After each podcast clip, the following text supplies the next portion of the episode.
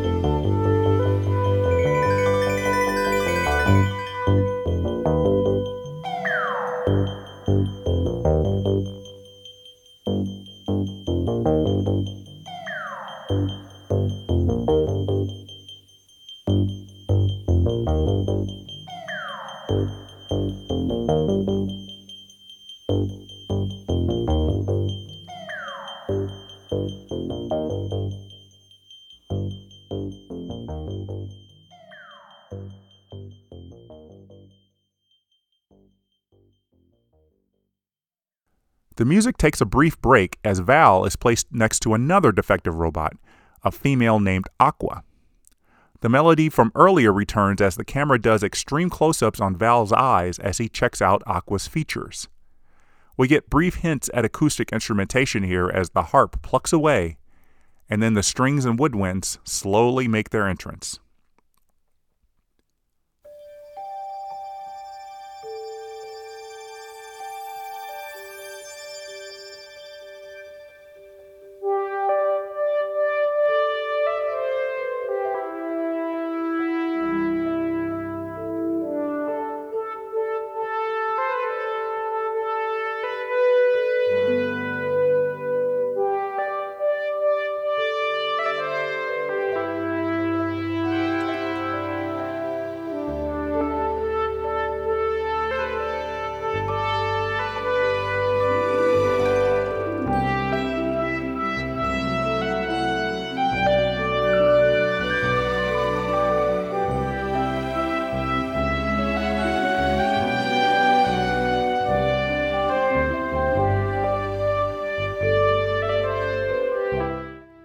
Then we return to familiar John Williams territory with about a minute left in the opening credits as strings and horns introduce our love theme.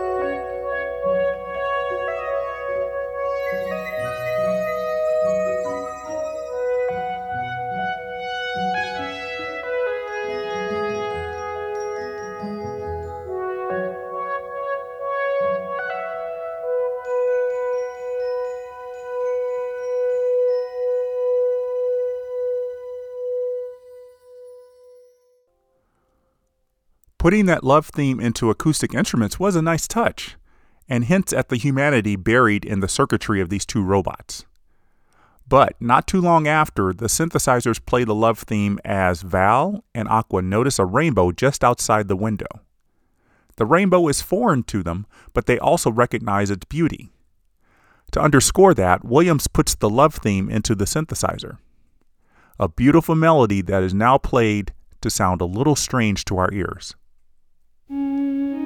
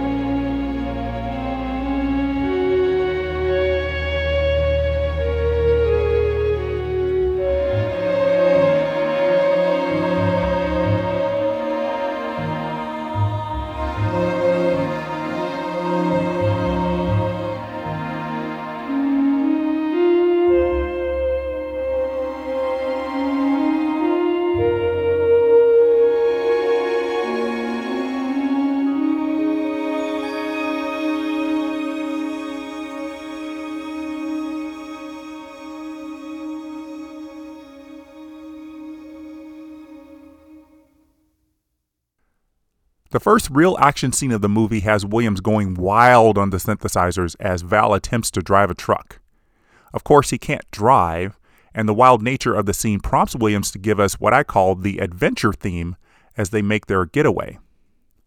I love the flourish you hear at the beginning of this cue, which might normally have been given to flutes or clarinets.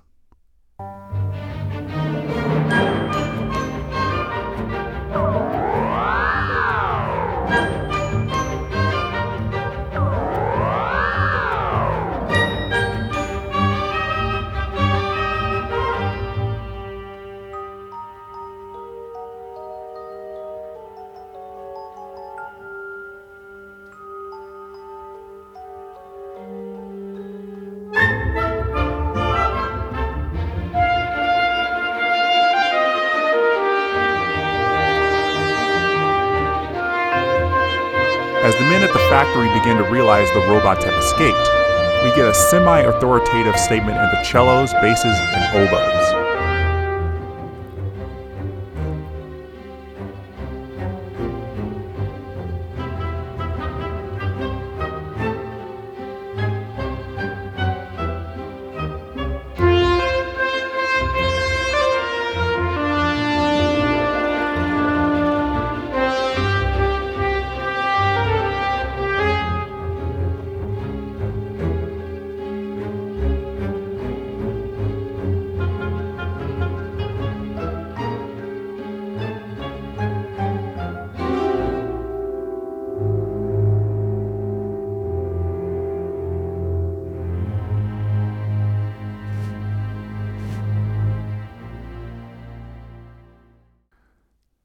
Right, so now let's talk about Crime Buster.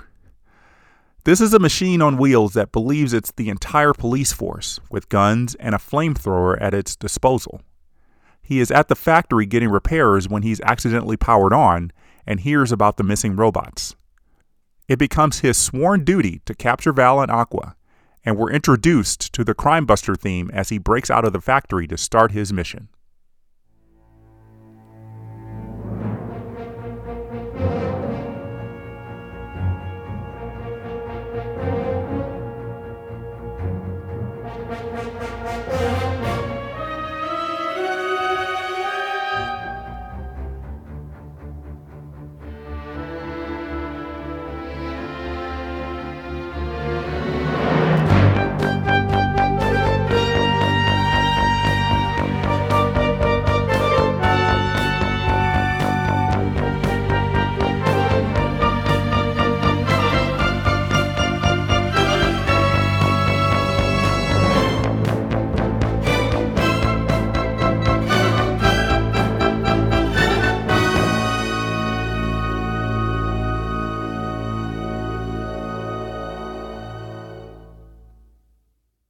There isn't much harmonic variety in Crimebuster's theme.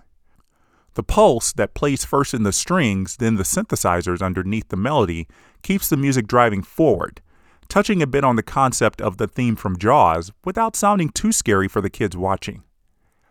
I think it also feels like something John Williams would have composed for Darth Vader if the Star Wars series was a comedy. What's interesting about the score to Heartbeeps is that the Crimebuster theme is the only melody from the film to get a concert suite, a full on three and a half minutes of that theme developed and expanded for our listening pleasure on the CD. So after crashing the van into the woods, Val and Aqua decide to make a new robot to help them carry spare parts on their journey. This new robot is kind of their son, named Phil, and I've always liked his theme. It wasn't until I really began examining the theme for this episode that I noticed it's the only theme in the film that is not played on synthesizers or keyboards. For those who have issue with the use of electronic music in this score, perhaps this cue will soften your stance. Every section of the orchestra, except the brass, gets some prominence in this piece.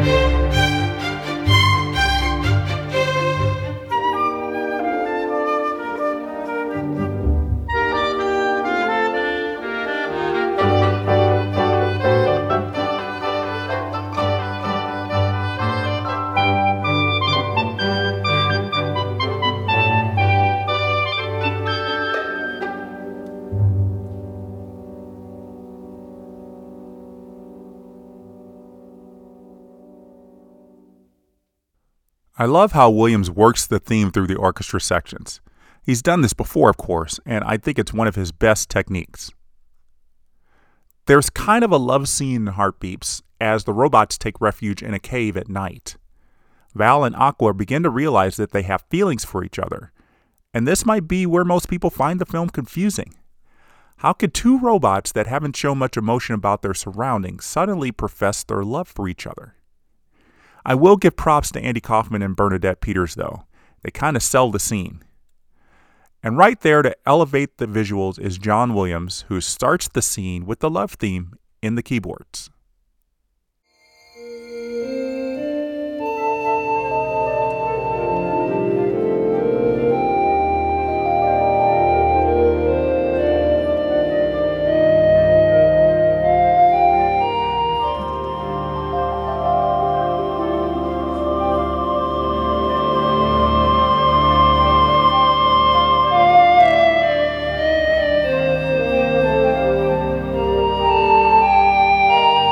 Aqua is asked to check out Val's pleasure center to see if his confession of love is caused by faulty wiring.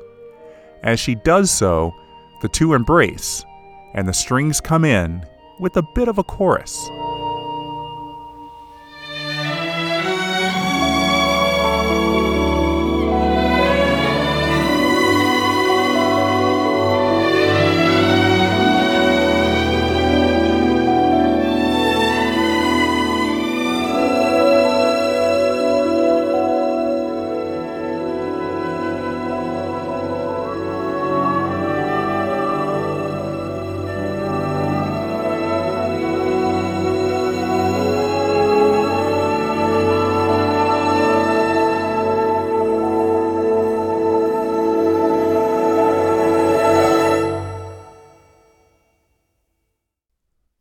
This is amazing. For the third consecutive movie, John Williams has to write music for a coitus interruptus scene. Well, at least he handles it well musically. So there's a lot that goes on for the next 30 minutes or so. Crimebuster crashes a party where the fugitive robots are hiding.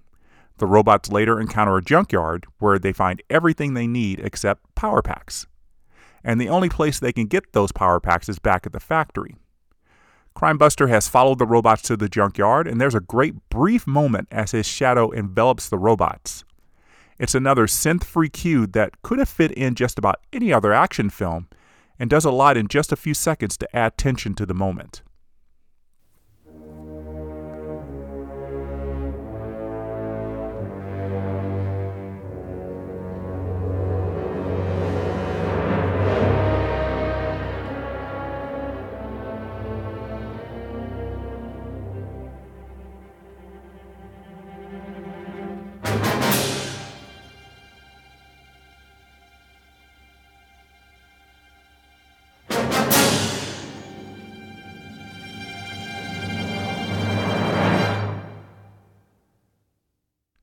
The robots begin the journey back, but Val and Aqua realize they won't make it.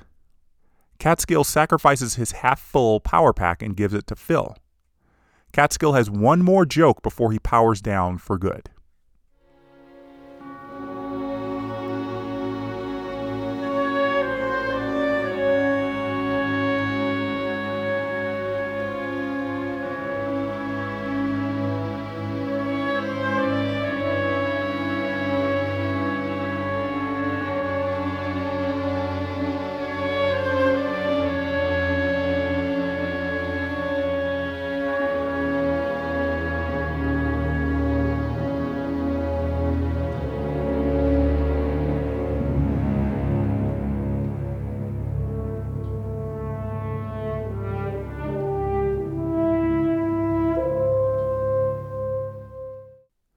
That was a nice send off for Catskill, but not as moving as what is about to come.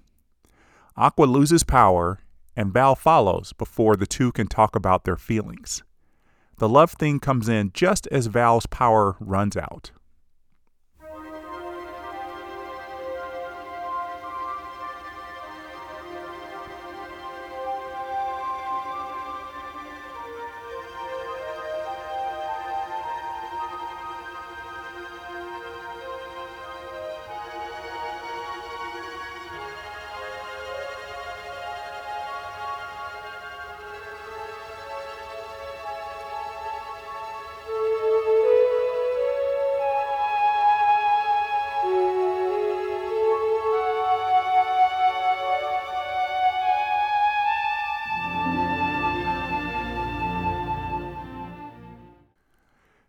And here is where John Williams shows a great talent for coloring in the spaces of his composition.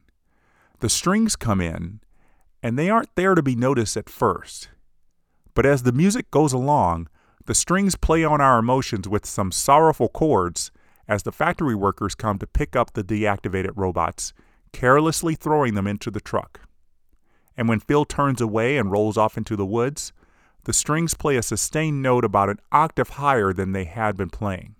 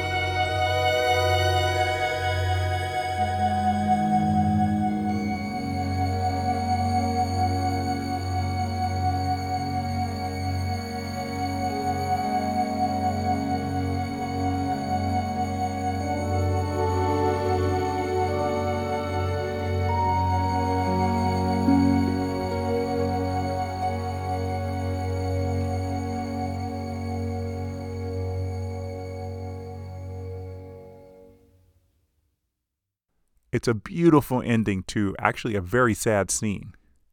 This is one of those musical moments that is greatly enhanced when you add in the visuals. We find out that Val and Aqua kept malfunctioning after their return to the factory.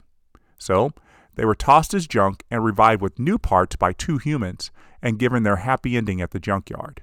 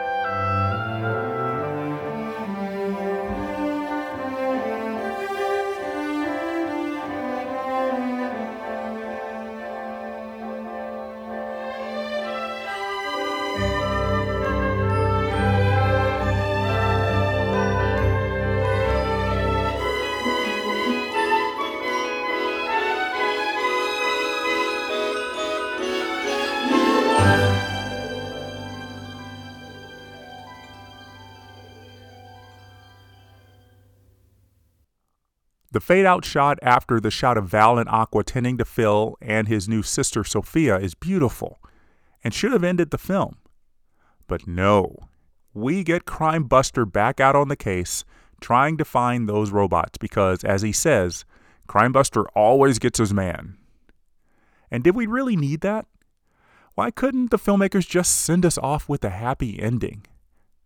I'm not going to play the Crime Buster theme that ends the film proper, but rather give you part of the end credits that reprises the opening credits music.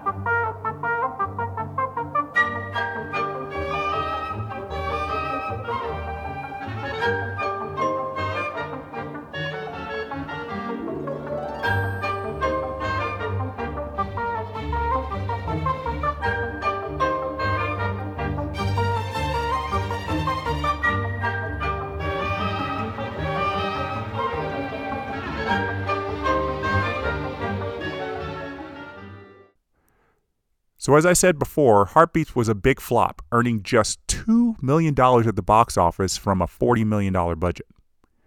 But pretty much everyone came away unscathed, except for Andy Kaufman. Heartbeeps was his only movie, and he died in 1984. He was so embarrassed about the failure of the film that he appeared on Late Night with David Letterman in November 1982 to apologize. For instance, I mean, even when, when the critics in general even put me down, there are many times I agree with them. They've always been fair. For example? been, for example, when I made that movie Heartbeeps, and I, it got terrible reviews, and I rightfully so. It was a terrible movie, and I'm embarrassed. I'm embarrassed that I was in it, and I and I just want to say about that is that I did not write it, direct it, produce it. I had nothing to do with it. I was hired to act in it, and because my name was up there, people think it was oh my movie. Well, I just want to say to the to my fans, if there are any out there, that that uh, I would like to personally apologize to each and every one of you for me being in that movie. And I mean, the the people now the people who worked with me in the movie, the director, producer, the writer, they were all very wonderful people. It just didn't come out right. The movie just did not come out right. And and uh, I want to apologize to all of you who saw my name and you went there because you wanted to see me in a movie and you were very disappointed. And it's the truth of the matter is I am right now working with my lawyer on a plan. I would love to be able to personally give back the money that all of you paid for your admission price. And I am right now working on a plan where I can legally do that out of my pocket, refund everybody's admission price back. Well, make make sure you have change for a twenty. this is true. It's true. Bernadette Peters had a successful movie out earlier in the year called Pennies from Heaven, and she won the Golden Globe for her performance. And if you know anything about Bernadette Peters, you know that she continued to have a great career, starring in the film musical version of Annie in 1982 and winning Tony Awards in 1985 and 1999. Alan Arkush continued to direct movies, including Caddyshack 2, but had a great future in TV after Heartbeeps. He directed episodes of such TV shows as Fame, Saint Elsewhere, Moonlighting, Ally McBeal, and Crossing Jordan. He won an Emmy for directing the TV movie about the singing group The Temptations. Heartbeeps got a little bit of notoriety in spring 1982 when it was nominated in the inaugural makeup category at the Academy Awards. It was just one of two nominees, and the winner was Rick Baker's work on An American Werewolf in London. And of course, we know that John Williams did not suffer from his association with this film. It is sad that it was, for a very long time, the only score from his post Star Wars resume that did not get a commercial release the same year as the film debut. But I sense since the CD came out, there has been a small but loyal group of devotees who give the score a positive grade. It seems like Christian Clemmensen, the curator of FilmTracks.com, is not one of those people. A review he wrote of Heartbeeps repeatedly trashed the use of electronics in the score. But I think that's what helps the score. The use of the synthesizers throughout reminds us that although the main characters are seeking some sort of human like existence, they are still machines on the inside. So, again, I hope you will take the opportunity to listen to the full score of Heartbeeps and maybe even watch the film. It gave John Williams the opportunity to stretch his legs, as it were, after so many years of big, brash music to compose a quieter score that does what it can to elevate the movie's faults. Perhaps Williams has always wanted to distance himself from the film, but I don't think it's as bad as his stuff from the early 1960s, for example. So now that Williams got that out of his system, he was ready to get back to what he does best. And boy, was his next score one for the ages. E.T., the extraterrestrial, kicks off year two of the baton, and I'm so excited about it. I'm looking forward to starting the second half of this podcast. And thanks to everybody who has been with me throughout this journey, especially those who have been here since the beginning in January 2019. And I hope you'll all stick around for what's to come. Until then, the baton is down.